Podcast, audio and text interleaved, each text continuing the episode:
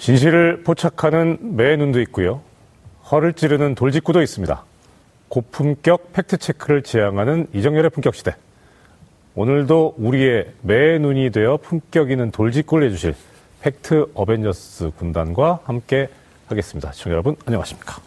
그리고, 아, 오늘 많은, 어, 분들 또 들어와 계시죠. 네.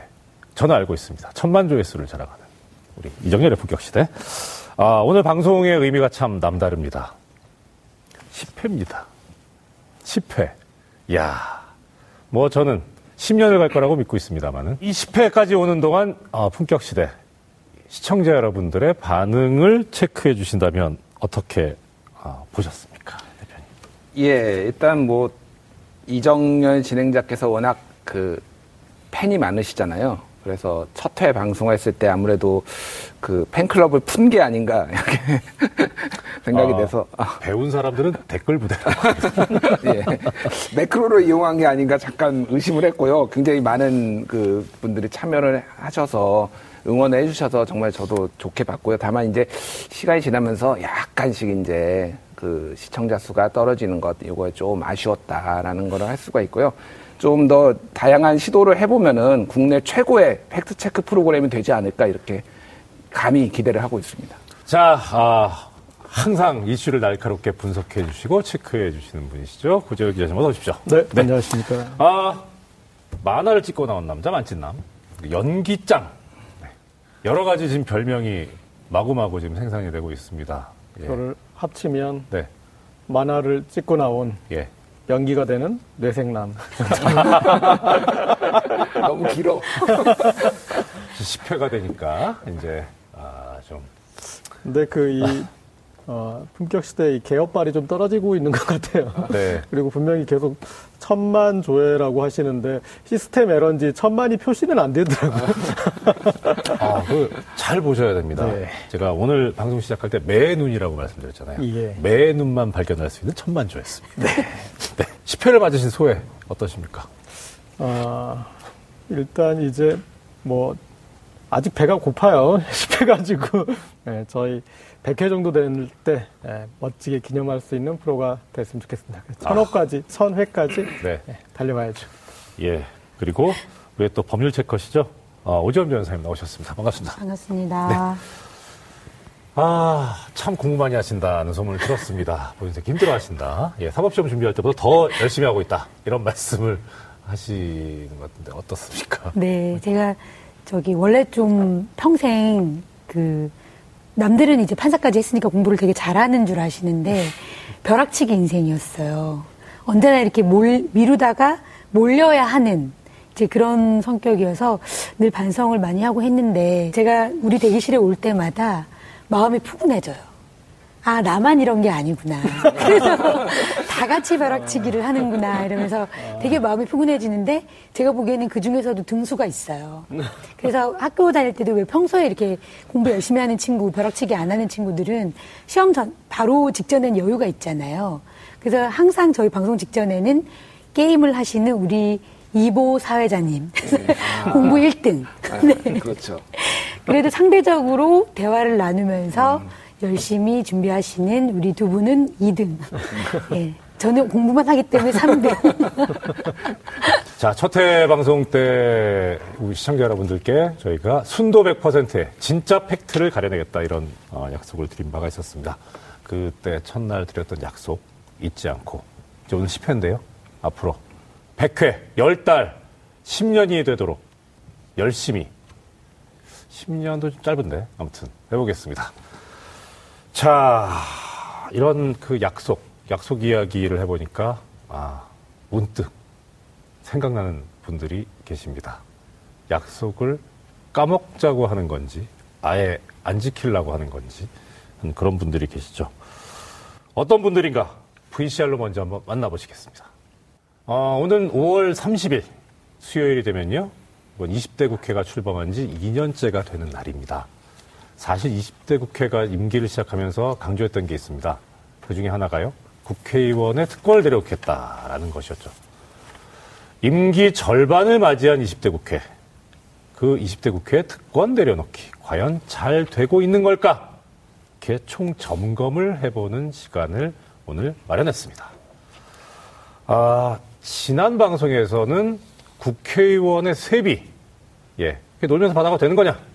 세비가 문제였는데, 그리고 그 이후에 어, 두 명의 국회의원에 대한 체포 동의안이 상정되었다가 부결이 됐었죠. 그 부결된 것과 관련해서 논란이 많이 일고 있습니다. 자, 이 그 논란에 관해서 먼저 김준 대표님, 방탄국회다 이런 비판이 이어지고 있다는 거죠. 예. 방탄 소년단하고는 아무 관계가 없는. 저 저기 조심하셔야 돼요. 아니, 그러니까 아무 관계가 없는. 조심하세요. 진짜 저기 우리가 우리가 아무리 10회 예. 이제 안정이 되려고는 하는데 아직 모르거든요. 예. 우리 절대 건드려서 안 되는 데가 있어요. 예. 절대 건드리시면 안 돼요. 예, 그 275명의 의원이 이제 출석을 했고요. 네. 그 회의 때 체포 동의안에 대한 반대표가 홍문종 의원의 경우에는 141표가 반대가 나왔고 네. 141표 그리고 염동열 의원은 172표가 나왔습니다. 네. 그래서 자유한국당의 현재 의석수가 113석이에요. 그 홍문종 의원의 경우에는 28표가 자유한국당이 전원 반대를 찍었다고 하더라도 28표가 더 나온 거고요. 그 염동열 의원 같은 경우에는 무려 59표가 더 나온 겁니다. 음. 이게 염동열 의원회 같은 경우에는 나머지 정당, 그러니까 자유한국당을 제외한 야당이 다 반대를 했다고 하더라도 일부 네. 더불어민주당에서도 반대를 해, 해야만 나올 수 있는 숫자가 나온 거예요. 그래서 이제 더불어민주당에서는 이제 사과까지 했죠. 20대 국회가 출, 어, 출범을 하면서 그런 자성의 결의 이런 것들이 있었지만 결국은 어, 재벌을 버리지 못했다. 예, 네. 이렇게 평가를 할 수가 있겠습니다. 예. 어, 방탄 국회를 하지 않겠다라고 했음에도 불구하고 결국은 재벌릇을 버리지 못했다라고 하는 그러니까 국민 여러분들께서 보고 계시는 비판하고 계시는 그 내용과 일치합니다. 지금 이렇게 아, 논란을 넘어서 여러 따가운 비판이 아주 쇄도하고 있습니다. 국민 여러분들의 특히나 이번 그 체포동의안 부결을 할 때 이 투표 방식이 무기명 투표여서 그래서 누가 찬성을 했고 누가 반대를 했는지를 알지를 못한다. 도대체 누가 반대를 한 거냐? 이런 반대한 의원의 명단을 공개를 해야 된다. 이런 목소리도 나오고 있습니다. 그 리얼미터에서 조사한 것으로도 훨씬 더 그 찬반 명단을 공개해야 된다는 쪽이 훨씬 더 많이 나왔습니다.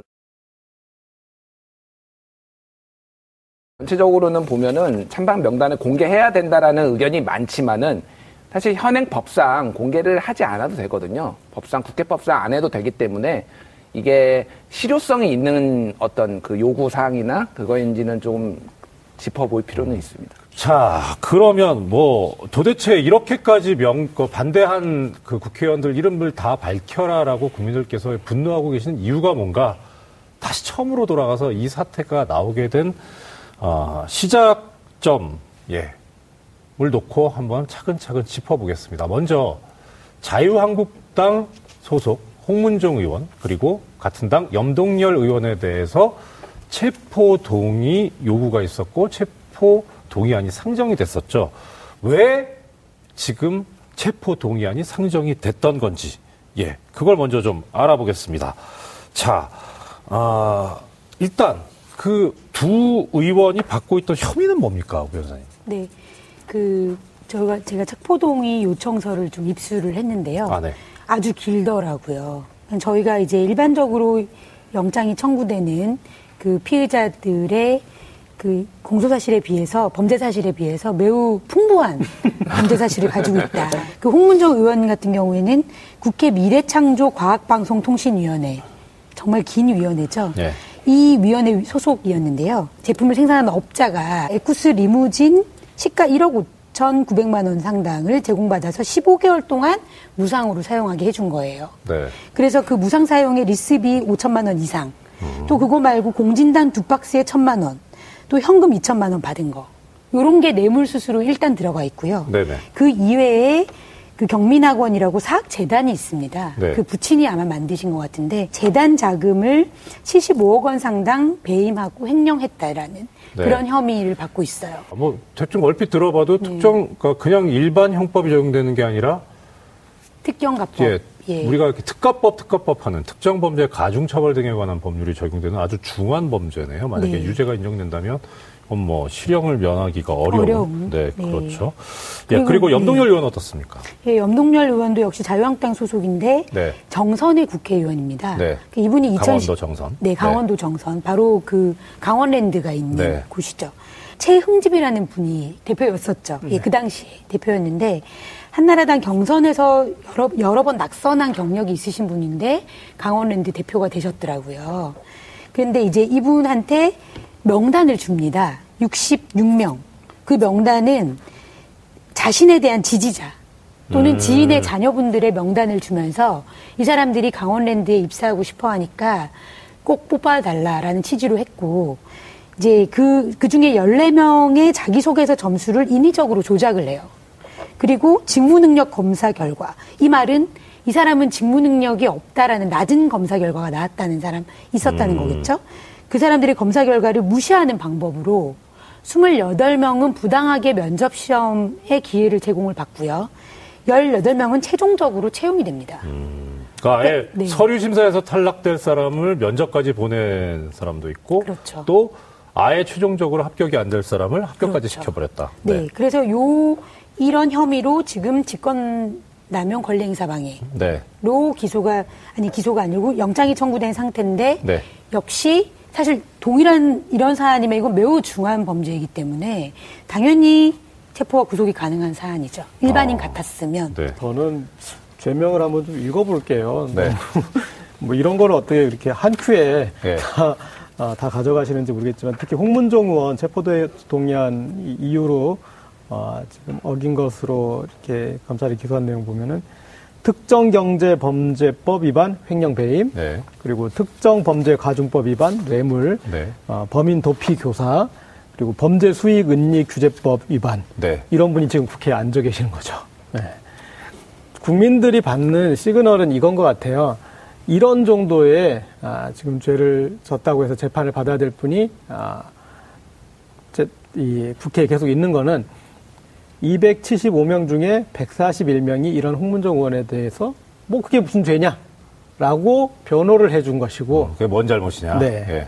그리고 그 염동열 의원에 대해서도 275명 중에 172명이 어, 역시 그거 가지고 어, 국회의원을 잡아가고 그러냐라고 얘기한 걸로 국민들 받아들이시는 거죠. 그래서 어, 특권 중에서도 정말 엄청난 특권 의식이죠. 이렇게 그런 범죄 저지른 것에 대해서 어, 그런 식으로까지 방을 한다라는 거는 어, 뭐 여러 특권이 있지만 가장 뭐 대표적인 것 같습니다. 네. 자, 이런 방탄국회, 그리고, 어, 뭐 어떻게 보면, 제 식구 감싸기라고 할까요? 아니면은 뭐, 동료 의식, 좋게 말하면, 이런, 공범 의식으로 하시죠. 좋게 말하면, 좋게 말하면, 정확하게 말하면, 좋게 말할 수가 없는 사람이 좋게 말하면, 그렇고, 제대로 말하면, 공범 의식. 정말 아무리 점잖게 얘기하려고 해도 좋은 말이 안 나오는 그런 상황인데, 이렇게 많은 국민들께서 이런 비판을 하고 계시고, 그 여론이 비등합니다. 이게 하루 이틀 있었던 문제가 아니죠. 그동안 국회에서 이 체포 동의 요구, 체포 동의안이 부결되거나 여야 합의로 본회의에서 표결도 가지 못하고 아예 그냥 폐기돼서 사라진 게 얼마나 될까? 그 부분 한번 알아보겠습니다. 김 대표님, 얼마나 됩니까? 예, 일단 해방 이후에 그 언론 기사를 좀 검색을 해봤어요. 도대체 방탄국회라는 단어가 언제부터 쓰였나라고 해서 제가 조사를 해보니까 간헐, 간헐적으로 쓰이긴 했지만 거의 안 쓰이다가 본격적으로 쓰이기 시작한 게 1998년이더라고요. 98년이요? 예, 1998년에 그 한나라당 의원이었죠. 이신행 의원, 이신행 의원의 구속을 막기 위해서 이제 한나라당이 그 기아 비자금 사건에 연루가 됐었는데 그래서 네. 바- 임시국회를 다섯 번을 소집합니다. 어. 그리고 서상목 의원의 또 그 구속을 막기 위해서 여섯 번을 소집을 합니다. 이때부터 1998년부터 방탄국회라는 그 표현이 이제 언론에 그리고 사람들의 이제 입에서 고- 이렇게 쓰이기 시작했다라고 보시면 되고요. 어, 20, 20세기에 나온 말이군요. 예, 그렇습니다. 꽤 오래됐는데. 14대 국회부터 최근 20대 국회까지 국회의원의 체포동의안이 총 45건이 있었습니다. 45건. 예. 네. 그 중에서 가결된 것은 6건입니다. 여섯 개요? 예, 예. 45분의 6. 예, 45분의 6이니까 절반은 되지 않을까 싶었는데 절반에도 훨씬 못 미치네요. 예, 6, 7에 40이니까 7분의 1이 좀안 와. 되는 거죠. 예, 예. 예.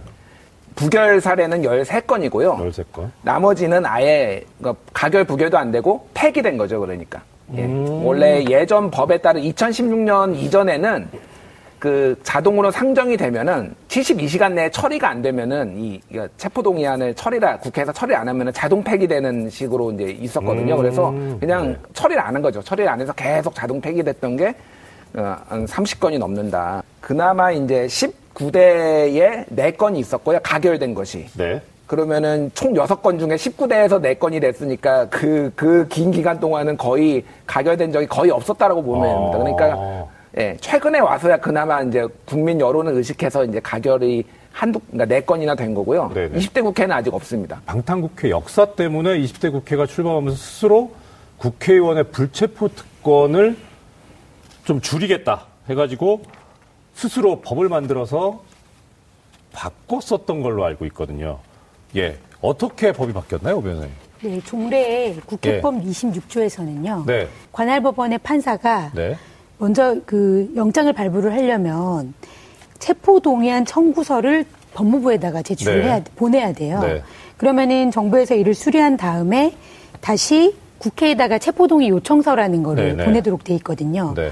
그러면은 그걸 요청을 받은 국회는 본회의에 보고된 때로부터 24시간 이후 72시간 이내에 이제 표결을 하도록 돼 네. 있었는데 네.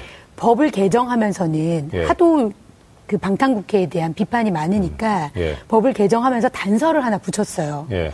72시간 동안 아무것도 안 해가지고 표결이 예. 사실상 이루어지지 않은 경우들 있잖아요. 네. 그러면 72시간이 지난 그 다음 본회의 때 자동 상정이 되도록 음. 단서를 달았습니다. 이 사건은 어떻게 됐냐면 4월 12일 날 예. 서울중앙지방법원의 판사님이 체포 동의를 요구한다라는 거를 범- 버- 정부에다가 제출을 했어요. 네. 그리고 정부는 4월 13일자로 그 체포 동의 요청서를 그 국회에다가 보냈거든요.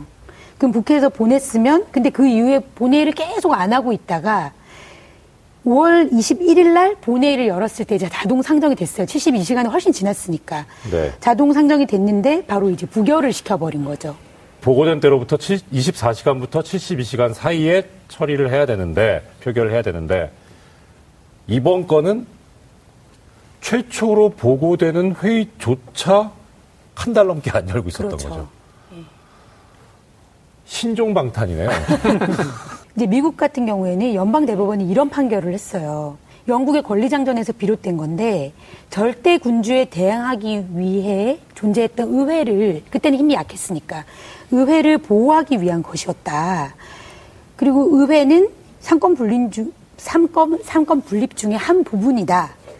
그렇기 때문에 그 특권에 대해서는 이제는 엄격 해석을 해야 된다. 이게 미국 현실상 당연하다.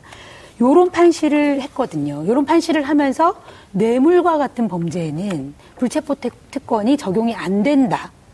왜냐하면 불체포 특권은 의원, 국회의원의 대의 활동, 국민을 대표하는 활동에 대해서만 적용이 되는 것이다라는 취지로 판시를 했어요. 네. 그러면 사실 우리도 이런 걸 상상해 볼 수 있죠. 우리가 이 불체포 특권의 남용이나 방탄 국회를 막으려면 판사님이 한번 한분 나서 나서셔야 돼요. 그래서 영장을 그냥 바로 발부를 하면서 그 밑에다가 요런 취지를 적으시는 거죠. 이 불체포 특권의 취- 입법 취지상 이런 뇌물이나 개인 비리 같은 경우는 이런 절차를 밟아야 되는 경우에 해당하지 않는다. 그러니까 불체포 특권에 이 적용되어야 되는 해- 사안에 해당하지 않는다라고 하면서 아예 영장을 발부를 해줘야 돼요. 어 이거는 뭔가 잘못됐다라고 다투면 다투기 시작하면은 이제 대법원에서 이런 판결이 나와주면은 지금 현행법상으로도 해결이 가능하다. 자, 이렇게 불체포 특권을 내려놓겠다라면서 스스로 법 개정까지 하면서 엄격해지겠다고 약속했던 20대 국회. 결국은 제 식구 감싸기라고 하는 공범이 됐어요. 어떻게 생각하십니까? 이번에 20대 국회가 방탄 국회가 되는 과정은 어, 상당히 좀 정교한 모형이거든요. 그러니까 좀 들여다볼 필요가 있는데 아까 말씀하셨던 이제 여러 가지 조항을 넣어서 일단 국회가 열면 어, 자동으로 이렇게 논의를 하게 해야만 하게 만들어 놨는데 자 그걸 피해서 한쪽에는 이 체포를 막아야 될 소속당 의원들이 있고 다른 한쪽에는 또 드루킹 특검이란 카드가 있지 않습니까? 이 두 개를 섞어서 썼어요. 그래서 어떻게 썼냐면 일단 방탄 국회를 해야 되니까 임시국회는 열어야 돼. 임시국회는 열어야 되지만 국회에 들어가면 안 돼. 국회는 그렇죠. 열리는 순간 이제 24시간 시작 예, 카운트니까. 가, 네. 가면 안 되니까. 그럼 보고가 예. 되면 이제 진행이 돼야 되니까. 그래서 들어가면 안 돼. 그렇게 해서 어, 명분을 내는, 내건 것이 드루킹 특검을 받아라라는 것이고 그 드루, 드루킹 특검에 대해서는 청와대도 하라고 그러고 그리고 어, 본인 김경수 의원 본인도 받겠다고 하는데 어, 이 민주당과의 거래로 할 수는 없다. 그냥 모든 조건 없이 드루킹 특검만 받아라라는 이제 그걸 내걸어서 그러니까 특검을 받아 받겠다고 하는데 받는 조건 그것이 마음에 안 든다 그러면서 내놓으면서 어, 임시국회도 열고 방탄국회도 하면서도 어, 또 그거 드루킹 특검도 주장하면서 막는 아주 고도의 정치를 하셨어요. 예, 이제 그런 과정이고 국회의원들을 어, 절대 권력으로부터 보호하기 위해서 이걸 쓰는 게 아니라 아, 본인들의 사사로운 비리를 지금 막기 위해서 쓰고 있지 않습니까? 어, 홍문정 의원과 염동열 의원 그 혐의에 어디를 봐서 어, 거기에 삼권 분립의 문제가 나올 수 있고 그리고 또 제왕적 대통령이 나올 수 있습니까? 그래서 어, 이런 이제 그 운용에서 너무나 어, 어떤 그이 악마적인 디테일을 사용했기 때문에 이 부분은 좀 더더 다음에 차제에 또 이렇게 사용하지 못하게 더 어, 정교하게 만들어야 될 것 같습니다. 우리나라 국회의원 선출된 귀족이다. 이렇게 이야기할 만큼 여러 가지 특권을 가지고 있다고 합니다. 한 200가지 된다고 하는데 도대체 어떤 특권을 국회의원들이 가지고 있는지 먼저 한번 체크해 보겠습니다. 어떻습니까? 예, 일단 그 법적으로 보면은 아까 전에 말했던 불체포 특권과 함께 면책 네. 특권이 있거든요. 네. 이거는 굉장히 중요한데, 그러니까 국회의원은 국회에서 행한 직무상 발언과 표결에 관하여 국회외에서 책임지지 않는다 네. 이거거든요. 이거는 그러니까 그 이건 자유로운 의정 활동을 위해서죠. 특정이 뭐 이를테면 대통령을 이제 국회에서 비판을 했는데 그거에 대해서 뭐 명예훼손죄나 모욕죄나 아니면 다른 거를 걸어서 이렇게 해서 그, 그좀 자유로운 의정 활동을 방해할 수 있으니까 충, 충분히 필요한 건데 다만 이제 아쉬운 거는 어, 어떤 막말 같은 것들을 이런 어떤 면책 특권을 이용해서 이렇게 하면서 아니면 근거 없는 의혹 제기 이런 것들을 하면서 조금 책임에서 벗어나려는 그런 음, 식으로 이제 이용되는 측면이 있어서 그런 것들이 좀 보완이 필요하지 않을까 생각이 되고요. 크죠. 그러니까 예. 지금 김 대표님 말씀하신 대로 이 면책 특권 같은 경우에도 어떤 비판, 언론과 비판의 자유를 보장하기 위해서 만들어 놓은 건데 그 대상은 국가 권력, 예, 또 행정 권력.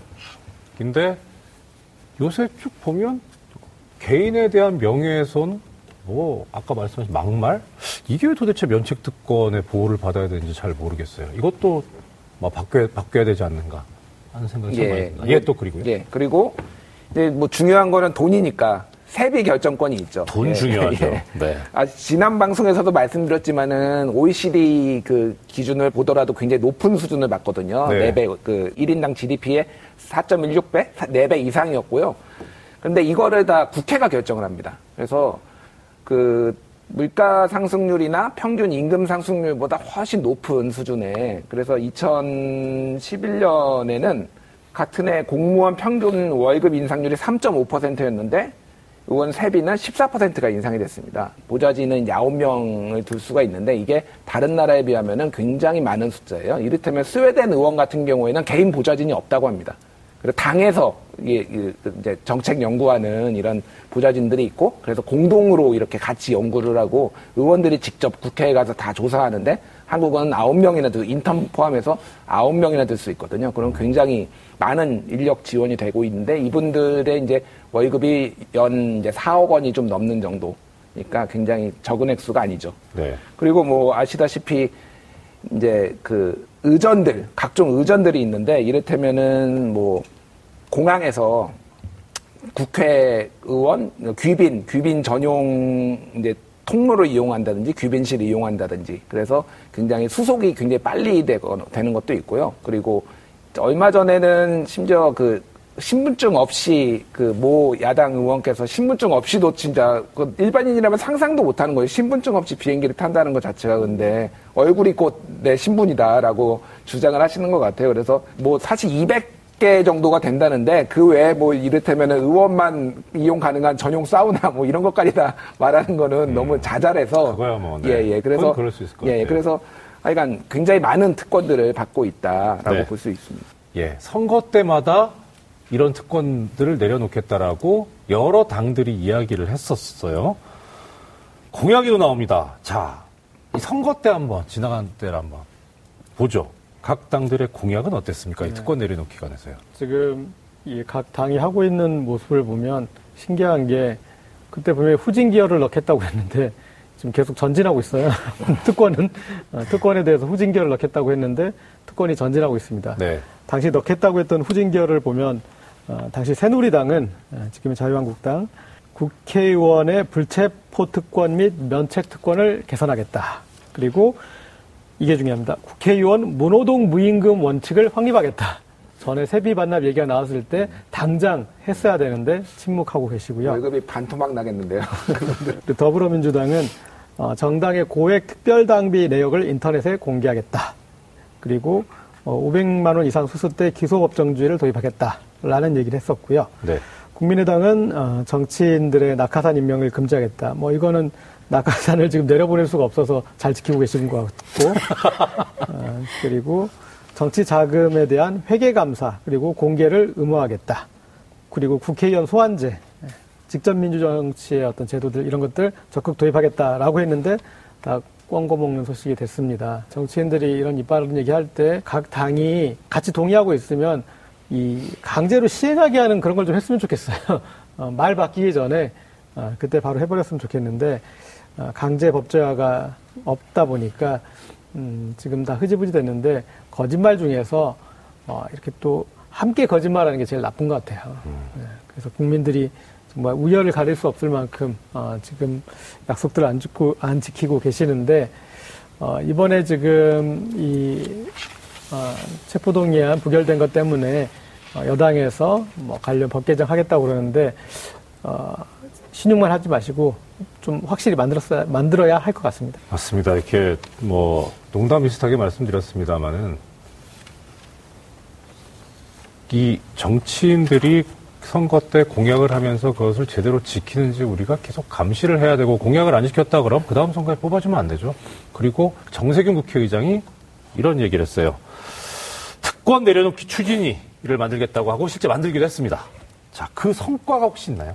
예, 저도 이걸 보면서 참 자잘하게 많은 특권을 국회의원들이 받고 있구나 하고 깜짝 놀랐는데요. 그 추진위가 이제 결성이 됐고 그래서 해왔습니다. 그래서 추진위에서 이제 선정한 것이 29건이 있었는데요. 네. 이 중에서 일부라도 이제 개선이 된 것이 14건이고요. 절반이 안 되죠. 그리고 아직 절반은 아직 그대로 유지가 되고 있습니다. 그래서 개선된 거를 좀 보면은요. 일단 친인척 보좌관 채용을 금지한다. 예, 뭐, 그 자기 뭐, 예. 보좌관 이제 네. 직원으로 채용하는 일이 많았는데, 그거를 금지했고요. 잠깐만요. 이게 예. 특권이에요? 요즘 채용이 얼마나 어려운데. 특권 내려놓기라고 하는데. 제가 보기엔 거의 범죄에 가까운데, 어쨌든, 네.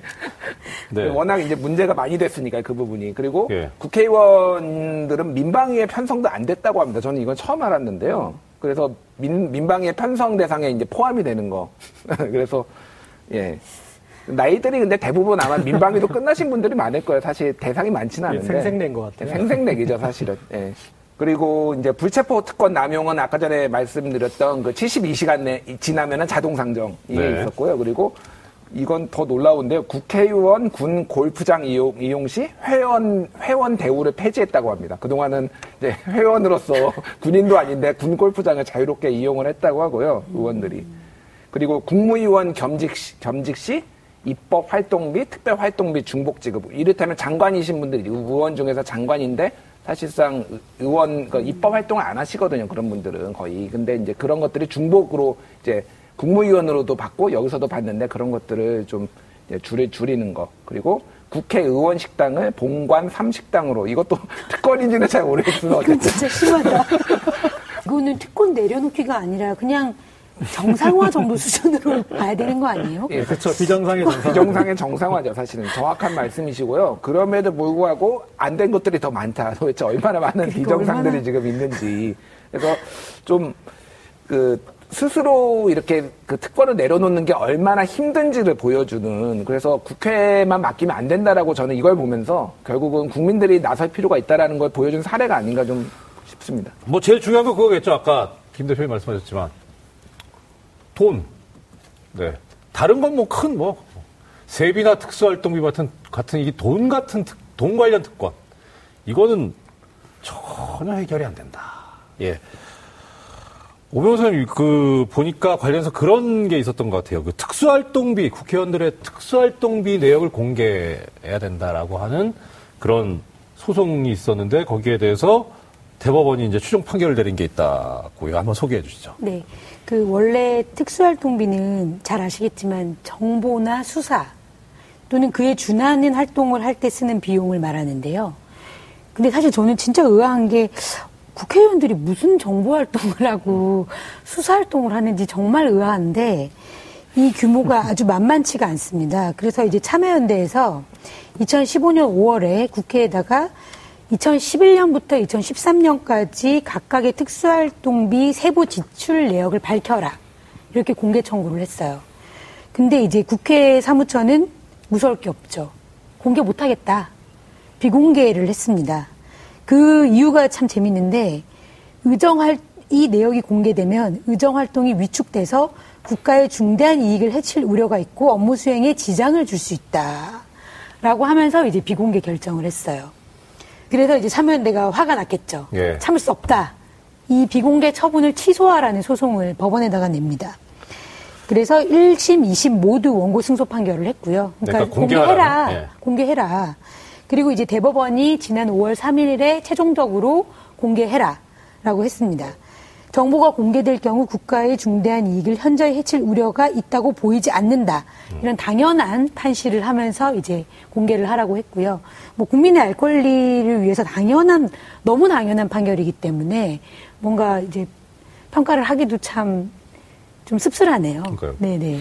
그런 의정 활동 내역인데 그걸 공개하면은 의정 활동이 위축된다라는 얘기는 글쎄 모르겠어요. 이를테면은 도- 어, 우리가 이제 도서관 가서 시험 공부를 하는데 그래서 공부한 내역을 이 공개하면 뭔가가 위축된다는 얘기잖아요. 그러니까 일을 너무 안 했다라는 게 드러난다는 건지 정보 공개와 관련해서 조금 에피소드를 말씀을 드리자면 제가 이제 네. 그 시민단체들하고 좀 이렇게 만나서 얘기를 들어보면은 정보 공개 센터나 뭐 몇 군데 정보 공개하는 시민단체들 대한민국에서 가장 정보 공개에 비협조적이고 가장 어려운 곳이 국회 사무처라고 합니다. 아, 예. 그러니까 자료를 요구한 적만 있었지 본인들이 이거 뭐 남한테 요청을 받아서 뭐 해본 적이 없는 거예요. 항상 항상 이렇게 견제를 하는 사람이었지 견제를 받아본 적이 없기 때문에 그래서 여기에서 이렇게 참여연대가 하- 하는 것도 당연하게 이게 그러니까 공개하기 싫은 것도 있지만은 일이 귀찮고 너무 많은 거예요. 그러니까 이제 일단 안 된다라고 한 거죠. 일단 그런 식으로 이제 처리를 해왔던 것 같습니다. 과연 이 국회의원들이 이렇게 특권을 받을 정도로 일을 잘했느냐? 참 의문스러워요. 정말 잘 했는지. 1년에 국회의원 한 사람이 쓰는 세금이 6억에서 7억 원 사이 정도 된다고 합니다. 임기 2년 동안 이번 20대 국회 어떻게 지냈는지 먼저 사실관계를 좀 알아봅시다. 자, 김 대표님 어떻습니까? 예, 그 이제 국회 본회의 일단 회- 본회의에 참석하는 것만으로도 굉장히 이제 일을 하는 거니까 그거의 출결석 상황을 좀 알아보면은요. 참여연대 열려, 열려라 국회라는 사이트가 있는데요. 그게 이제 지난 3월까지 데이터를 기준으로 하면은 84회의 본회의가 열렸는데 이 중에서 개근 전원 참석하는 사람은 20명 뿐입니다. 네. 그래서 아시다시피 국회의원은 300명이 있고요. 300명 중에 20명만 그러니까 개근을 했다. 예. 그리고 무단결석, 무단결석을 하신 분들이 1등이 이제 특정 정당에 좀 몰려 있는데요. 자유한국당 한국당 서청원 의원이 46회를 결석을 했고요. 그래서 절반을 절반 이상이 안 나왔습니다. 84회 열렸는데 46회. 예. 그리고 자유한국당 김용태 의원이 29회 결석, 네. 자유한국당 한성규 의원이 27회 결석, 어, 대한애국당 조원진 의원이 24회 결석, 네. 바른미래당 유승민 대표가 24회 결석. 그래서 전체적으로 야당 의원들이 제가 뭐 야당을 뭐라고 하는 게 아니라 어쨌든 실제 이렇게 나왔고요. 개근상 20명 중에서는 대부분 좀 선수가 낮은 초선 재선 의원들이 많고요. 다만 좀 칭찬은 우리 또 해줘야 되니까.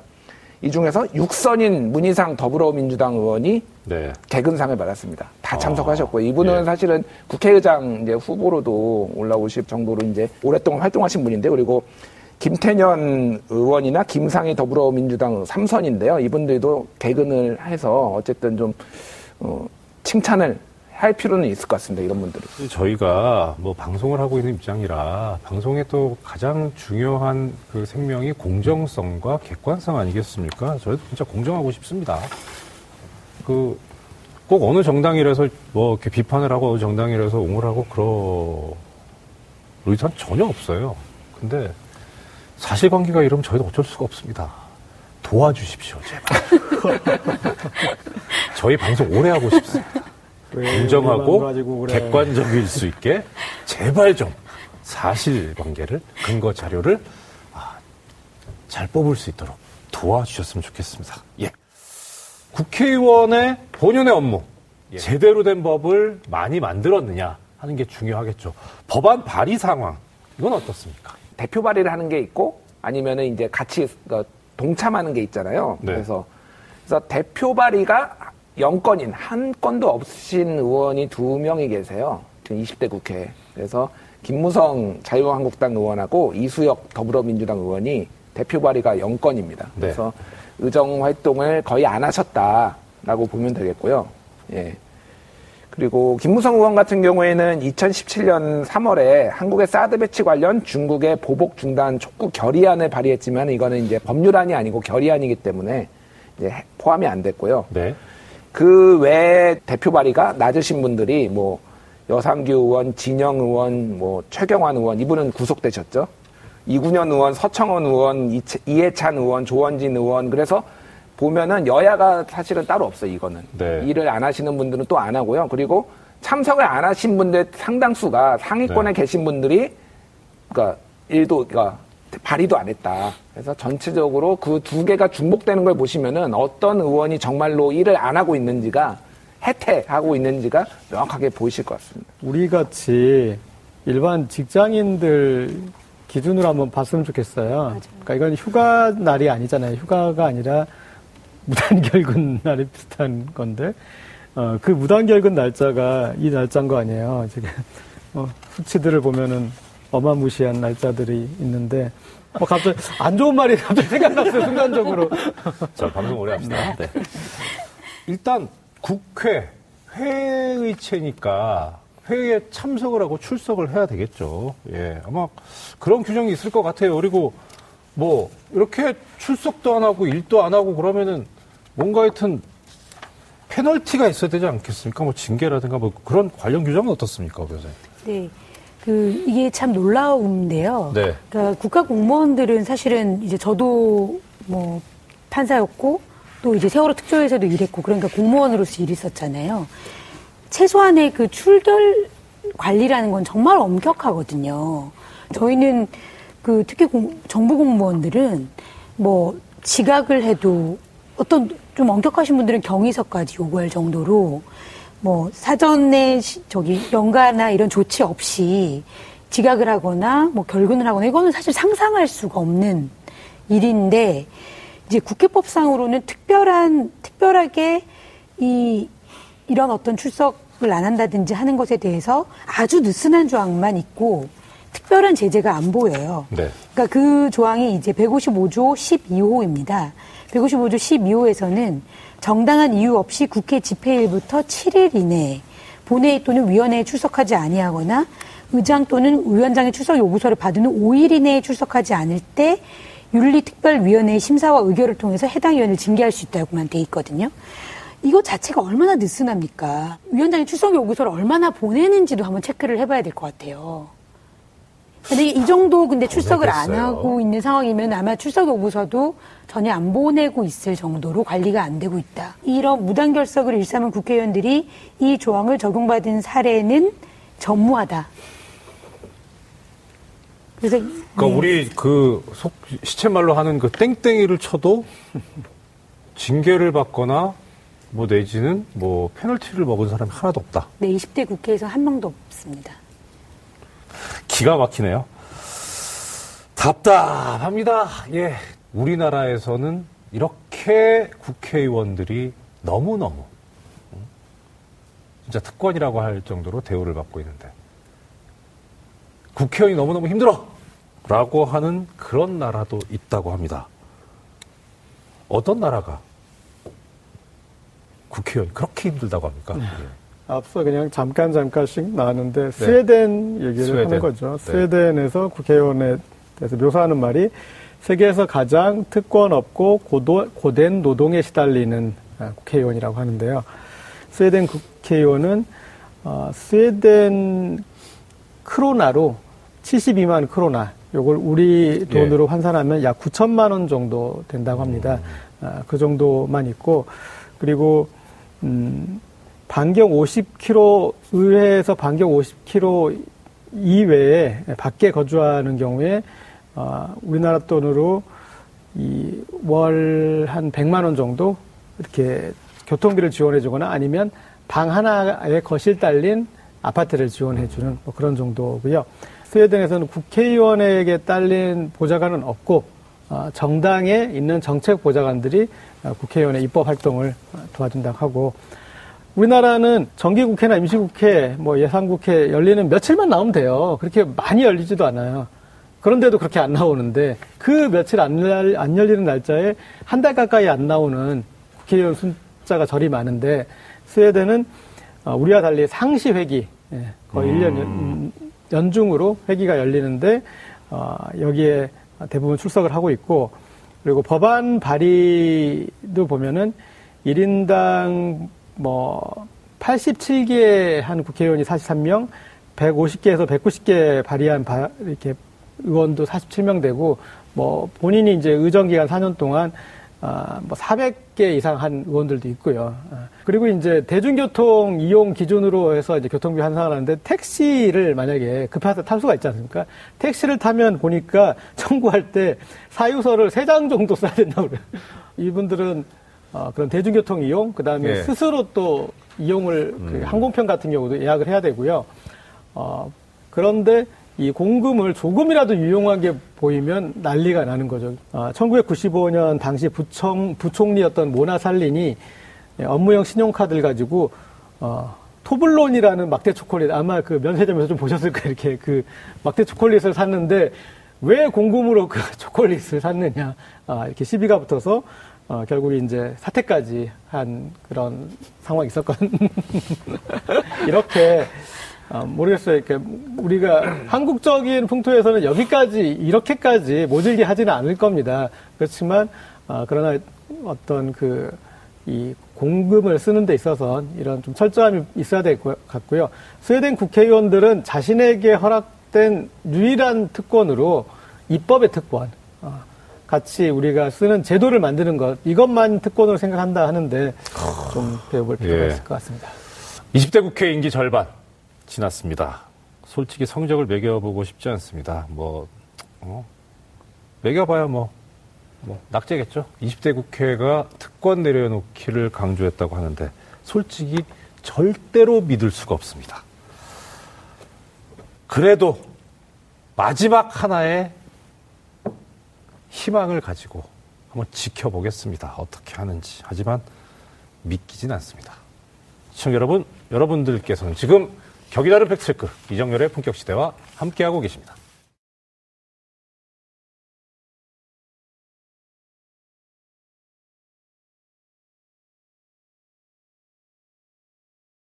예, 시청자 여러분, 지금 이정열의 품격 시대와 함께하고 계십니다. 20대 국회 임기 2년을 맞이해서 국회의원들만의 특권을 파헤쳐보는 시간을 갖고 있습니다. 아, 이전 시간까지는 뭐 일종의 아, 간략하게 보는 워밍업스러운 시간이었고요. 이제부터는 저희 이정열의 품격 시대에서만 가능한 심화된 팩트 체크를 해보도록 하겠습니다. 어떤 주제냐 하면요. 얼마 전까지 정치권의 핫한 이슈였었습니다. 그런데 자신들한테 불리해지니까 갑자기 어느 틈엔가 사라져버린 이슈입니다. 저희가 다시 가열차게, 야심차게 꺼내봤습니다. 국회의원의 해외 출장 문제입니다. 아, 이번에 시민단체와 언론사가 정보공개 청구를 했고요. 그래서 피감기관으로부터 지원을 받아 간 국회의원의 해외 출장. 이 문제가 사실로 드러났습니다. 어떻습니까, 김 대표님? 예, 뭐 사실로 드러났다라는 말이 좀 무색하고요. 그냥 다 알고 있었던 사실입니다. 뭐 이게 몰랐던 사실이 아니고요. 전 몰랐어요. 아, 그러셨어요? 네. 이 문제에 관해서는 여야가 따로 없고 네. 초선 재선이나 뭐 중진 의원 따로 없고요. 모두가 이게 아까 뭐 얘기했지만 공범입니다. 그 CBS가 이제 정보공개 청구를 해서 19대, 20대 그 국회의원들을 조사를 했습니다. 그래서 네. 의원들이 얼마나 갔는지를 조사를 해보니까 190명 정도가 이제 갔다 온 걸로. 어, 뭐 3분의 2가. 예, 예, 예. 외유성 출장을 갔다 온 걸로 이제 알려졌고요. 네. 여기에는 뭐 말씀드렸듯이 여야가 없습니다. 거의 다 모든 정당의 의원들이 다 다녀왔습니다. 그래서 청탁금지법 이제 김영란법이라고 하죠. 그게 네. 시행이 된 이후에도 이게 다녀왔는데 이게 분명히 법적으로 좀 논란의 소지가 있거든요. 사실은 이 부분에 있음에도 불구하고 전혀 개의치 않고 다녀왔고요. 케베스 같은 경우에는 그 이제 피감 기관이라고 하죠. 국회에 이제 감사를 받는 기관인데 330곳을 이제 조사를 했어요. 그래서 조사를 했는데 국회의원 출장에 323건이 있었다고 그러고요. 네. 이 정도면은 거의 이제 모든 국회의원이 다 갔다 왔다라고 보, 셔도 될 것 같고요. 그래서 이 내용을 보면은 국제 행사 아니면은 포럼, MOU 예. 체결 네. 이런 것들이 한 절반 정도였고요. 음. 그리고 아닌 것들도 많죠. 뭐 네. 이를테면은 대표적인 게 뭐 해외 선진 문물 시찰 뭐 이런 거죠. 그러니까 신사유람단이네요. 신사유람단. 조선통신사는 네. 오히려 우리 문물을 전파하는 게 더 많으셨고 아, 그렇죠. 네. 네. 신사유람단. 네. 어, 공식 조사 결과 사실은 안 나온 거잖아요. 안 나왔습니다. 예. 예. 그러니까 아, 우리가 아, 이 정도로 외유한다라고 그 횟수를 가지고 함부로 재단할 수 없는 게 CBS가 조사한 거는 아, 공공기관 19, 17곳 취재한 결과고 또 아, KBS가 조사한 곳은 이제 피감기관 330곳 조사한 거니까 다 했다라고는 또 볼 수 없는 거거든요. 그러니까 네, 네. 더불어민주당 통해서 어, 제대로 조사한 결과 나와봐야지 어, 뭐랄까요 어떤 그 총체적인 어떤 그 범죄 현황을 알 수 있는데 총체적 범죄요. 어, 아직까지 밝혀진 바로는 네. 어, 이걸로만으로도 좀 충분히 심각하다 정도를 음. 느낄 수 있는 뭐 그런 수준인 것 같습니다. 예. 자, 일단 아까 잠깐 말씀해 주셨는데, 김 대표님께서. 이게 지금 김기식 전 금감원장, 전 의원이죠. 예. 분이 이제 그 금감원장 후보로 지명이 되고, 그리고, 아, 금감원장으로 지명이 되고 후보 시절에 과연 자질이 있는 거냐 해가지고 문제가 제기됐던 거죠. 처음에 이 얘기가 나왔다가, 그 다음에 오히려 그 야당 쪽에서 문제 제기했다 반발까지 나오는 일련의 과정들이 있어요. 그것을 조금만 좀, 좀 더 구체적으로 설명을 해주시면 예. 좋겠습니다. 김기식 전 금감원장이 이제 임명이 되고 네. 임명 전부터 이제 반대를 했고 임명이 된 다음에 야당에서 총 공격을 하는데 그 내용은 어, 부적절한 그 해외 출장을 다녀왔다. 네. 그래서 이를테면은 대외경제정책연구원 부담으로 9박 10일간 미국하고 유럽을 출장을 갔는데 이거 명목이 그 유럽 사무소를 설치를 하겠다라는 게 이제 대외경제정책연구원이었고요. 네. 근데 이제 그거를 시찰을 가서 네. 이제 실제로 이제 사무, 사무소 설치를 반대를 했습니다. 근데 사무소에 뭐 땅, 땅을 보러 간 것도 아니고 사실은 실제 가서 뭐 장소를 봐야 될 이유는 없잖아요. 그래서 이게 외유성 아니냐 사실 그런 의혹들이 많이 제기가 됐거든요. 네. 그래서 이제 뭐 구급 비서와 같이 가, 서 그런 것도 이제 뭐, 뭐 잠깐 논란이 됐었고요. 이제 문제는 그래서 청와대에서는 이거가 그러면은 어느 정도 지금 이런 것들이 벌어지고 있는지 당, 당, 더불어민주당을 통해서 전수조사를 해달라라고 요청을 했고요. 이게 정말로 문제인지 아닌지를 좀 전체적으로 들여다보고 싶다라고 이제 청와대가 요청, 청와대도 이미 다 알고 있었죠, 사실은. 공공연한 관행이었던 걸. 그러자 야당에서는 이거는 야당 탄압이다라고 이제 굉장히 반발을 했었죠. 관행이어서 네. 갖다 치고 네. 그런데 낙마되지 않았습니까? 네. 그러니까 이제 이렇게 가면 낙마가 되는 게 관행이 되지 않습니까? 그렇죠. 네. 네. 그러면 국회의원들이 이제 관행을 바꾸셔야 할 때가 된 거고요. 예. 뭐 내로남불 뭐 얘기하실 게 아니라 이제는 이제 관행을 바꿔야 할 때가 드디어 어, 됐고 이게 말하자면 국회의 적폐 아니겠습니까? 저는 그냥 딱 한마디만 좀 드리고 싶어요. 그분들한테 이렇게 해외 나가실 거면 자, 이번에 문재인 대통령 트럼프 만나고 온 거 보시라. 어, 1박 4일로 갔다 왔어요. 1박 4일. 그 중요한 일에 가서 정말 이 우리 나이에도 미국에 1박 4일 갔다 오라고 그러면 다들 싫어요 그럴 거 아니에요. 국회의원분들 중에 대통령보다 지금 더 중요한 일로 어디 가실 분 있어요. 지금 그 수많은 수백 개의 사례 중에 대통령 간 거보다 더 중요한 일로 가신 분 없으시고 그리고 대통령보다 더 빡센 일정으로 그 1박 4일 일정보다 난더 어, 자신 있게 더 열심히 대한민국을 위해서 봤다라는 그런 분 있겠습니까? 어, 관행을 바꿀 때가 어, 때가 이르렀다라고 예. 말씀드릴 수 있을 것 같습니다. 자, 그럼 이제 하나씩 하나씩 들어가 보겠습니다. 자, 국회의원의 해외 출장. 그것이 궁금하다. 하나씩 보겠습니다. 자, 먼저 국회의원들이 무슨 목적으로 해외 출장을 가고 또 출장 가서 구체적으로 어떤 일을 하는 건지 예. 진짜 궁금합니다. 뭐 합니까? 유형이 여러 개가 있습니다. 네. 그래서 가장 흔한 게 아까도 말씀드렸지만 선진부문 시찰. 이제 신사유람단. 예, 신사유람단. 신사유람단형. 예. 네.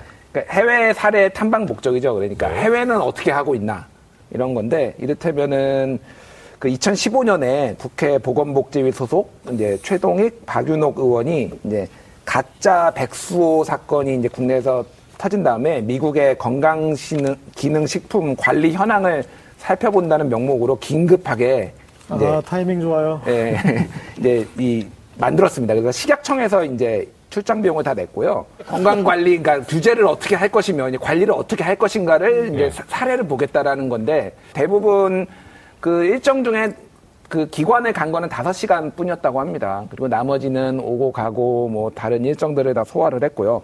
이런 것들이 있고 또 이제 전관예우형이 있는데 전관예우형 같은 경우에는 이제 최경환 전 경제부총리 같은 경우에는 네.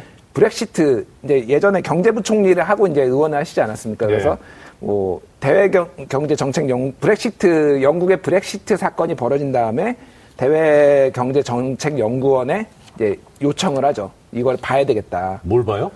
브렉시트가 어떻게 되고 있는지를 영- 영국에 가서 봐야 되겠다라고 이제 요청을 해서 그거 투표한 거 아니에요? 그렇죠. 근데 이제 전체적으로 뭐, 아, 뭐, 뭐. 제, 제가 제 긍정적으로 해석하려고 지금 노력하고 있습니다. 그래서 아까, 아까 저도 예. 지금 긍정적으로. 예. 그러니까 브렉시트 투표하는데 저기 투개표 참관인으로 가시나? 그래서 일정은 거기서 이제 특파원, 영국 특파원들을 만나고 오셨고요. 거기서 파워- 아, 우리나라 예 예예 한국 기자분들. 예 한국 그 기자들을 만나서 한국 기자들이 기사 쓰는 거를 그냥 국내에서 보셔도 될 것 같은데 굳이 거기를 가셔서 예 보고 뭐 간담회 하고 뒷얘기가 궁금하셨구나. 뭐, 예 다들 이제 위원회가 있잖아요. 예, 상임위원회. 그래서 상임위원회가 예. 있으니까 거기에 관련된 의원들이 가야 되는데 긴급 모객을 하다 보면은 그 위원회가 아닌 의원들이 이제 다 이렇게 들어오는 경우가 있습니다. 뭐게 그래요? 그러니까 무슨 얘기냐면 일단은 출장을 이제 피감 네. 기관을 통해서 출장을 이제 잡아봐라. 그래서 잡았는데 네. 다들 그 위원회 그 상임위원회 소속 의원들이 일정이 안 맞거나 다른 일이 있, 있거나 하지 않습니까? 네, 그래서 네. 같이 갈 의원들을 다른 상임위원회 의원들을 부- 모- 불러다가 이렇게 같이 가는 경우가 있거든요. 올해 3월 달에 보면은 자유한국당 소속 원유철, 조훈현, 김순예, 문진국 의원이 4박 6일 일정으로 이제 쿠바에 다녀왔습니다. 근데 외교통상위원회 소속은 원유철 의원뿐이었고요. 예. 코이카에서 지불을 했거든요. 이 아. 예, 예, 예. 외교 문제로 갔는데 전혀 관계 없는 그 상임위원회 의원들하고 같이 갔다 온 거죠. 그 원유철 의원이 주도를 했다고 합니다. 그래서 같이 갈 의원들 모객을 이렇게 해서 모둠 투어라고 뭐든 뭐. 하나로 투어, 모둠 예. 투어. 쿠바와 그 수교를 하기 위해서 갔나요? 뭐 아니, 그거, 그거는 뭐 국회의원이 할 문제가 아니고 외교관들이 해야 될 것 같은데. 아, 이거 힘드네요. 예, 어떻게 좀 해드리려고 하는데. 예, 예. 자, 그러면 일단 무슨 목적으로 가는지에 관해서 어, 신사유람단형, 전관예우형, 예, 그리고 모듬 투어요. 예. 아씨 장명에. 네. 이 세 가지 유형이 있다. 자, 그러면 지금 이 세 가지 유형에 대해서 뭐 잠깐 이야기하다 나왔는데 가수 도대체 뭘 하는 거냐. 네. 이분들이. 아니, 뭐, 가기 힘든데도 갔고, 또 뭐, 예를 들어서 뭐, 어, 진짜 뭐 이렇게 소관위원회가 아니더라도 가서 잘만 하고 성과만 내면야. 아, 그래, 뭐, 뭐좀 그래도 그래 가서 열심히 했네. 라고 할 거 아닙니까? 그, 뭘 하고 오느냐가 제일 궁금하잖아요. 예. 자, 2015년 이탈리아 밀라노에서 세계 박람회가 열렸는데 네, 밀라노 박람회. 네, 국회 교육문화위원회 소속 의원 6명이 네. 아, 여야 2명씩 세 차례에서 나눠 방문을 했습니다. 예. 그래서 총 아, 피감기관인 한국관광공사가 7,500만 원을 지불했는데 네. 뭐 출장 명목은 한국관 시찰하고 뭐 한국의 날 행사를 참석을 했다고 합니다. 자, 우리나라 국회의원들이 외국인입니까? 그 거기서 우리가 한국관을 만들고 한국의 네. 날 행사를 하는 건 누구 보여주려고 하는 거죠? 외국인, 뭐 거기 현지인들. 그렇죠. 네, 아니면 박람회 온 예, 사람들. 외국인. 보시고 아 한국 괜찮은 나라네. 그럼 한국 한번 가봐야겠다. 네. 한국하고 뭐 좀 해봐야겠다라고 생각하라고 한 거잖아요. 본인들이 지금 한국인인지 외국인인지도 헷갈리시면서 다녀오신 거고요. 그 다음에 자 공공기관 이 CBS 조사할 때 17개 기관 조사했는데 가장 아, 해외 출장을 많이 지원한 곳이 코이카입니다. 코이카는 우리나라가 저개발 국가에 대한 무상 협력 사업을 할 그런 목적으로 예. 어, 외교통상부에서 설립한 기관이고 아. 정부 출연 기관입니다. 예. 그동안 이, 이 드러난 것만 해서 어, 17차례를 이제 지원을 했는데 어, 코이카는 그런 식으로 봉사활동하는 사람들을 뽑아가지고 지원을 하는데 어, 지원이 적절하잖아요. 일본의 어떤 지원기관이나 상대적으로 비교했을 때. 네네. 그래서 어, 좀 외진 곳에 가는 그런 파견되는 요원 같은 경우는 본인이 그 2년 정도 있는 기간 동안 비용을 써야지 그 이 생활 최소 생활이 가능해요. 네. 그런데 그렇게 아끼고 이렇게 힘들게 아, 요원들은 가서 봉사활동 하고 있는데 국회의원들이 가서 거기서 요람을 하고 온다라는 게 말이 안 되는 거잖아요. 이렇게 예. 뭐 일이라도 하고 오셨으면 예. 그 증거를 내놓으시면 제가 깨끗이 여기서 이렇게 무릎 꿇고 예. 죄송합니다라고 하겠습니다. 예, 그런데 이렇게 코이카 자체의 어, 그런 재정에 이 타격을 줄 정도로 이런 그 외유를 많이 한다는 건 반성들 하셔야죠. 네. 이 모듬 투어가 많거든요. 일단은 하나를 마련해 봐라라고 해놓고 이제 몇 명 정도가 이제 예산이 돼서 했는데 의원들 일정이 안 맞으면은 네. 이제 다른 상임위원회 의원들 친분 있는 의원들을 같이 갑시다 해서 가는 경우가 많아요. 그래서 깍두기. 예. 2015년에 2015년에 이제 보훈복지의료공단이 이제 의원들을 이제 9박 10일 미국과 캐나다 출장을 보냈습니다. 근데 여기에서는 이제 역시 이제 선진국의 보훈 의료 시설을 이제 음, 시찰하는 신사유람단이요. 예, 신사유람단. 예. 그래서 이제 의원 한 명당 이제 1천만 원씩 들여서 출장을 갔는데 여기에 간 의원들이 이제 김을동 의원, 이훈용 의원, 이제 새누리당 의원들인데 네. 이제 누가 돈을 내고 이 무슨 명목으로 가는지 모르고 일단 갔다고 합니다. 갔다 와서 이제 이게 물어보니까 나는 몰랐다. 누가 돈을 내는지도 이렇게. 그러니까 얼마나 관행적으로 관성적으로 그냥 누가 가자고 하면은 갔다 온다. 이런 식의 이런 모든 투어. 어딘지는 알고 갔나 보네요. 미국 아, 내려보니. 자고 일어나 보니 미국이더라. 뭐 이런 거죠. 예. 그래서 너무 관행적으로 그냥 예. 누가 가자고 하면은 따라가는 진짜 그냥 뭐 심사유람단 같은 이런 그, 그 출장이 너무 많은 것으로 지금 파악이 되고 있습니다. 이제 근본적인 문제는 이겁니다. 지금 우리가 오늘 여기서 하려고 한 얘기가 그거죠. 이렇게 출장비를 지원을 하는데 그걸 지원하는 쪽 중에서 문제가 되는 게 바로 국정감사에서 감사 대상인 피감기관의 지원을 받아서 국회의원이 해외 출장을 간다. 이게 지금 문제가 아닌가 싶거든요. 바로 이게 국회의원하고 피감기관의 관계 때문에 그런 거 아닙니까? 예. 자, 국회의원하고 피감기관 관계를 이제 간단히 설명드리면, 물론 이제 아, 국회의원들이 피감기관의 감사를 진행하긴 하는데, 네. 아, 대체로는 이렇습니다. 아, 초선 의원, 어, 피감기관은 초선 의원을 길들이고 아. 네. 다선 의원들은 피감기관을 길들이는 이제 그런 형국이라 고 보시면 되고요. 아, 초선 의원들이 자료 요청하고 그러면은 아, 빙빙 돌려서 그거 원래 안 되는 겁니다. 아, 이것밖에 없어요. 뭐 이런 식이에요. 네. 그러면 이제 초선 의원도 어, 국회의원으로서 또 권위를 보여주기 위해서 계속 또 이제 노력을 또 하시고 이제 그런 식으로 이제 텐션이 형성되고 아, 다선 의원 정도 되면 이제 피감 기관들을 길들여서 아, 그래서 이제 이런 결과물들이 나오게 되는데 자, 그, 그 돈이 그러면 피감 기관 돈인가요? 그런 외유를 가는 돈이? 그러면 우리가 네. 잃어버리는 돈은 그들이 여행 가는 돈 딱 그만큼인가 아니에요. 그러니까 여행을 보내줘야 될 정도로 어 잘해야 되는 어, 잘 보여야 되고 뭔가를 침묵하게 만들려면은 거기에 수십 배, 수백 배의 돈이 낭비되고 있다라고도 저는 봐도 될 음. 것 같습니다. 그래서 우리 우리가 지금 당장 아까운 돈은 아, 눈에 보이는 돈은 국회의원들 그 외유가는 몇백 몇천만 원인데 그게 아니라 그 뒤에 피감기관이 질질 흘리는 어, 그 뒤에는 몇억, 몇십억, 몇백억이 있다. 그리고 그것을 방치하는 대가로 국회의원들이 이런 데를 어, 외유를 가는 거다. 그 구조로 보시는 게 맞는, 맞을 예. 것 같습니다. 그러니까 이게 그냥 다른 기관이 아니라 피감기관 지원을 받았다는 거는 예. 제가 자주 인용, 그 예시를 드는 게 제가 세월호 특조위잖아요. 네. 그 세월호 특조위에서 일할 때 저희가 미국하고 일본에 해외 출장을 갔었습니다.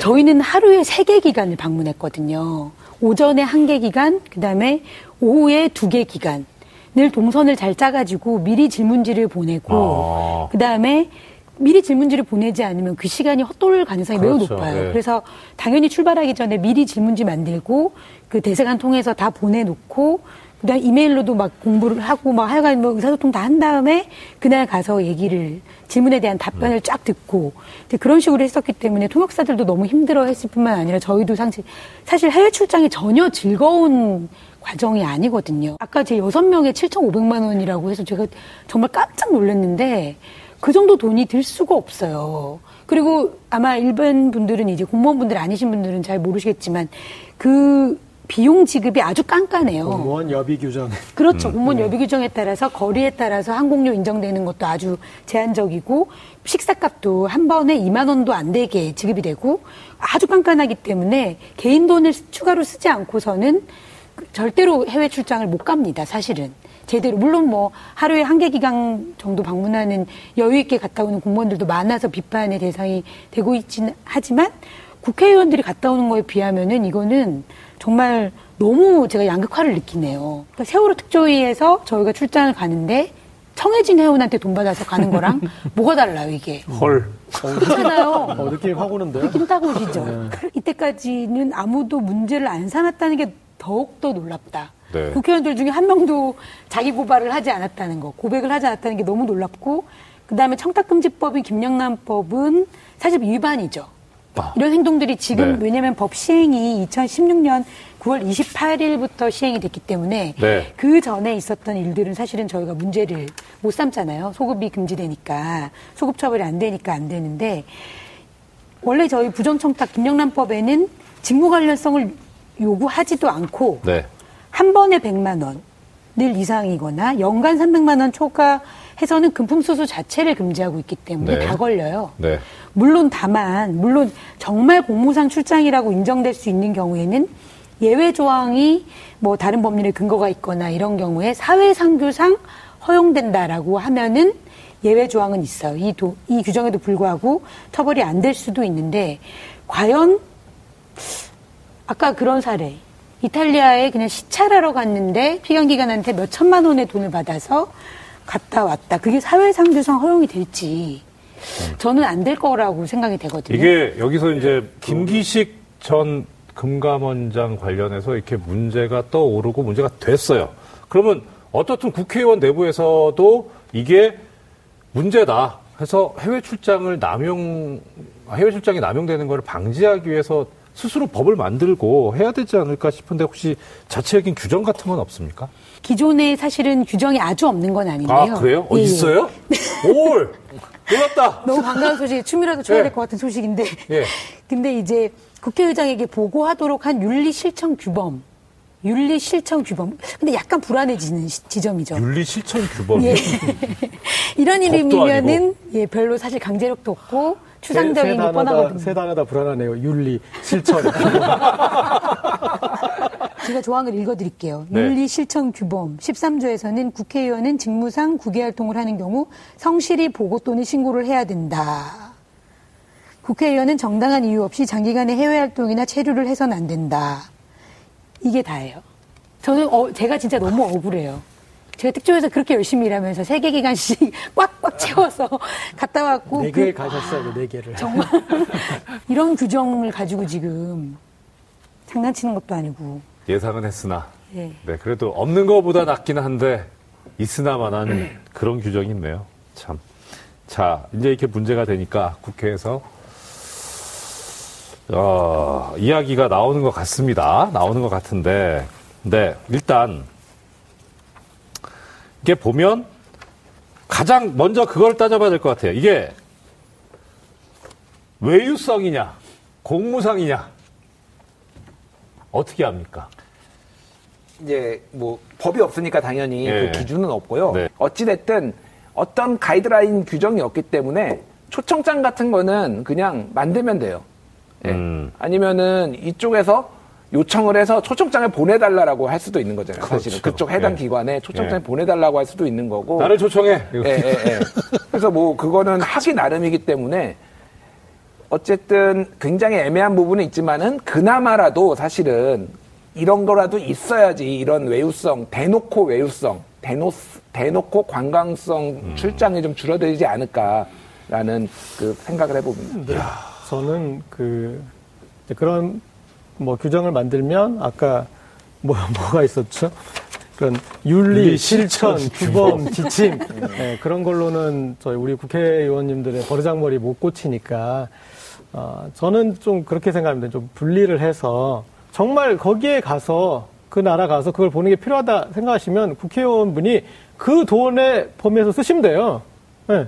그 본인이 판단해서 아 이건 가서 보고 와야 돼, 이건 갔다 와야 돼 하면 거기서 쓰고 실제로 이 대부분의 사례는 국회의원이 갈 사례가 아니까 제가 보- 보니까 보좌진이 실무진이 가서 공부해야 될 사안이에요. 어, 그리고 그 돈을 대는 곳이 이렇게 어, 이해관계가 아니라 그럼 그 외국 정부 기관이거나 그렇게 명확할 때 어, 그렇게 갈 수 있게 해준다면 어, 그러면 어, 이를테면 여유 있는 나라들은 초대할 것이고 여유 없는 나라는 초대 안 할 거 아니에요. 근데 우리 신사유람단은 그 여유 있는 나라 가서 보게 더 많을 볼게 더 많을 것이고 네, 그렇게 그렇죠. 어, 해서 그래서 어, 그런 이제 구조를 만들어야지 아, 규범, 지침, 윤리 이런 거 어, 실천 요런 데다가 이렇게 프레임 만들어서는 도저히 이분들의 그동안의 어떤 그 관행화된 버르장머리를 못 고칠 것 같습니다. 예. 자, 이렇게 지금 이게 관행이냐, 뭐 아니면 범죄냐, 뭐 경계를 오간다고 한다면, 그럼 일단은 만약에 범죄가 될 수도 있다고 했을 때는 뭐 처벌이 돼야 될 거 아닙니까? 처벌 대상이 되거나 내지는 뭐 아니면 최소한 뭐 감사나 조사나 뭐 이런 게 혹시 있었는지 뭐 그런 사례들이 있는지요? 그 한국 선주협회 관계자가 제안을 해서 네. 당시 새누리당 박상은 의원과 여야 의원과 보좌진 등이 10명이나 네. 이 진짜 모듬 초원이에요. 10명이나 중국 상하이, 일본 오사카 등으로 또 항만 시차를 다녀왔어요. 그래서 이제 검찰이 검찰이 네. 생각해도 이건 좀 심하다 싶었겠죠.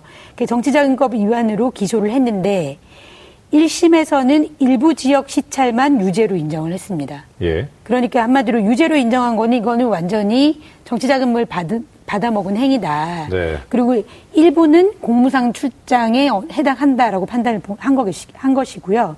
2심은 근데 전부 무죄를 선고했습니다. 아마 관대하게 받겠죠. 근데 공무성 출장인지 외유인지 저는 사실은 정부 공무원들의 준에서 판단을 하면 금방 판단이 될 것 같은데. 아, 예. 왜냐면은 출장 보고서를 뭐 아마 출장 보고서 기- 작성 자체가 의무가 아니라고 생각이 되고요. 네. 그렇기 때문에 어떤 자료를 가지고 판단을 했는지 자체가 이제 사실은 불투명한 거죠. 네. 거기다가 뭐그 검찰에서 이런 부분에 대해서 얼마나 적극적으로 압수수색까지 했을지도 사실 좀 의문이 있고요. 음. 지난주에 짚어봤던 국회의원의 세비도 그렇고 이번 출장도 그렇고 국회의원이 스스로 결정하고 또 이런 적합성 여부도 다 스스로 결정하고 모든 게 다 셀프인데 그러면 뭐 이렇게 대책을 세워봐야 과연 실효성이 있을까 싶거든요.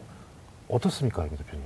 예, 뭐 아까 전에 뭐 말씀하셨지만 심사자문위원회가 이제 있고요. 네. 그 이제 보고를 하게 돼 있죠. 근데 이제 문제는 심사자문위원회 심사위원이 모두 정당 그 추천 의원으로 구성이 됩니다.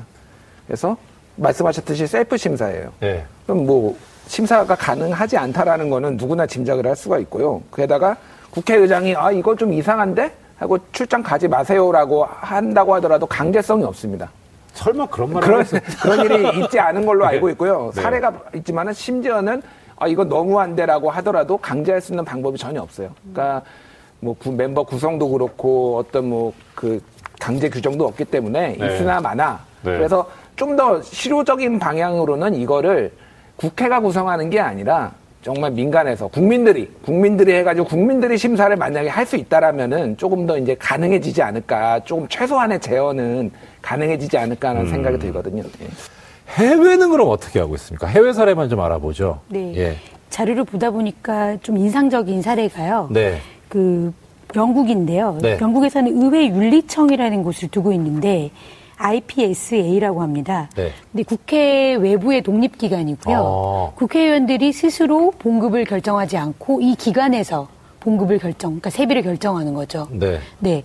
그런 부분이 있고, 그 다음에 국외 출장과 관련해서도 그 비용이 300파운드 이상이고, 이상이면 300파운드면 사실은 우리나라 돈으로 따지면 한 50만 원 이상 아닌가요? 그 비용을 의원 개인이나 공공기금이 아닌 다른 곳에서 후원을 받으면 이를 이해관계 등록부에 등록을 하도록 돼 있어요. 그 등록한 내용을 홈페이지에 2주 또는 한 달에 한 번씩 계속 게시를 하도록 돼 있어요.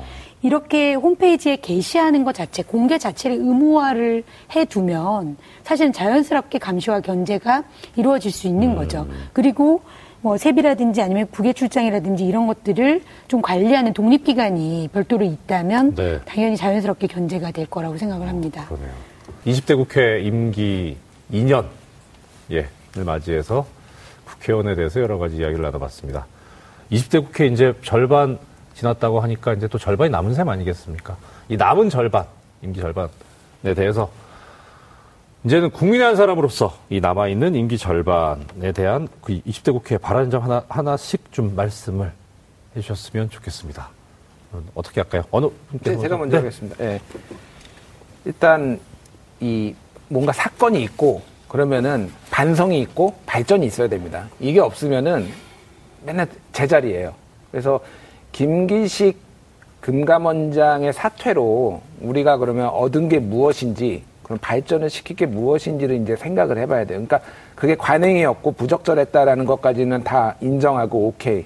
그러면 앞으로 그런 출장 갔다 온 사람들 전원 다 국, 그 뭐, 국무위원이나 안 시킬 것이냐, 장관이 안 시킬 것이냐라는 거에 대한 어떤 보편적인 공감대가 하나 있어야 되고요. 또 하나는 제가 다른 곳에서도 이 얘기를 했는데 이 김기식 법을 만들어야 됩니다. 그래서 그래서 막 그 영국에서 하던 식으로 이런 식으로 피감 기관에 출장 그 지원을 받아서 갔다 온 출장에 대해서는 그 상세한 내역과 일정과 금액과 이런 것들을 다 그 보고를 보고를 그게 국회의장이 됐든 국회 사무처가 됐든 외부기관이 됐든 의무화하고 그거를 홈페이지든 어디든 게시해서 볼 수 있게 그럼 누구나 그렇게 할 수 있다는 그 볼 수 있는 그런 감시 시스템만 갖춰져도 지금보다는 훨씬 좋아질 거예요. 국회 발전과 정치 발전을 위해서 김기식 법을 만드는데 직접 나서, 나서시거나 아니면은 국민들이 그런 법원을 만드는데 좀 힘을 쏟아야지 한국 정치가 좀 더 발전 한 단계 더 나아갈 수 있는 게 아닐까 그렇게 생각을 합니다. 20대 국회 지금 딱 절반이 지났는데 아, 돌이켜 보니까 지난 절반에 거의 하신 게 없는 것 같아요. 그래서 남은 절반은 그냥 딱 두 배로만 일하시기를. 음, 그래서 아니 0에다 2 곱해봐야 0 아니에요? 네 어쨌든 아, 남은 절반만 아, 일하도 잘 아, 해주시기를 네. 부탁드리겠습니다. 저는 이 책 내용으로 좀 가름할까 하는데요. 아, 네. 그 스웨덴이 사랑한 정치인 올로프 팔메라는 책이에요. 네. 이 부분의 하나입니다. 스웨덴에서 정치가는 밤낮 없이 일하지만 월급은 적게 받는 불쌍한 직업으로 여겨진다. 근데 이걸, 이걸 만든 것은 결국은 권력보다는 기능이 정치의 핵심이고 투표율은 세계 최고다. 정치인은 유권자의 눈치를 본다. 국민은 정당이 내건 정책에 민감하게 반응하고 잘못이 있으면 임기 중에 끌어내리는 일도 다반사다. 결국은 국민 몫이라는 거죠.